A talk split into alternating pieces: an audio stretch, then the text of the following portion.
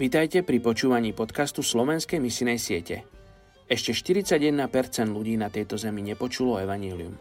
Aj dnes vám predstavím jednu z najmenej zasiahnutých etnických skupín a na záver sa spolu za ňu pomodlíme. Dnes je 19. decembra a my sa modlíme za etnickú skupinu Alavitov v Sýrii. Etnická skupina Alavitov žije po viac ako tisíc ročia v oblasti horského pásma severozápadnej Sýrie – kde si strážila svoje prísne, tajne synkretické náboženstvo. Alaviti sa radia medzi kmeňovú spoločnosť, rozdelenú do štyroch hlavných kmeňov s počtom viac ako 1,5 milióna obyvateľov. Alaviti si zachovali svoju existenciu a udržali si svoju jedinečnosť i napriek neustále sa opakujúcemu prenasledovaniu a hrozbe vyhubenia zo strany sunnickej väčšiny a vládcov, ktorých považovali za pohanov a heretikov.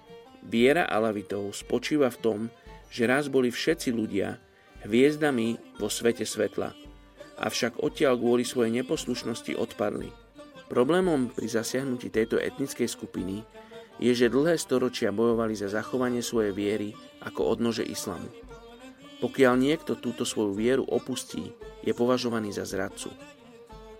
Poďte sa spolu so mnou modliť za túto etnickú skupinu Alavitov v Sýrii.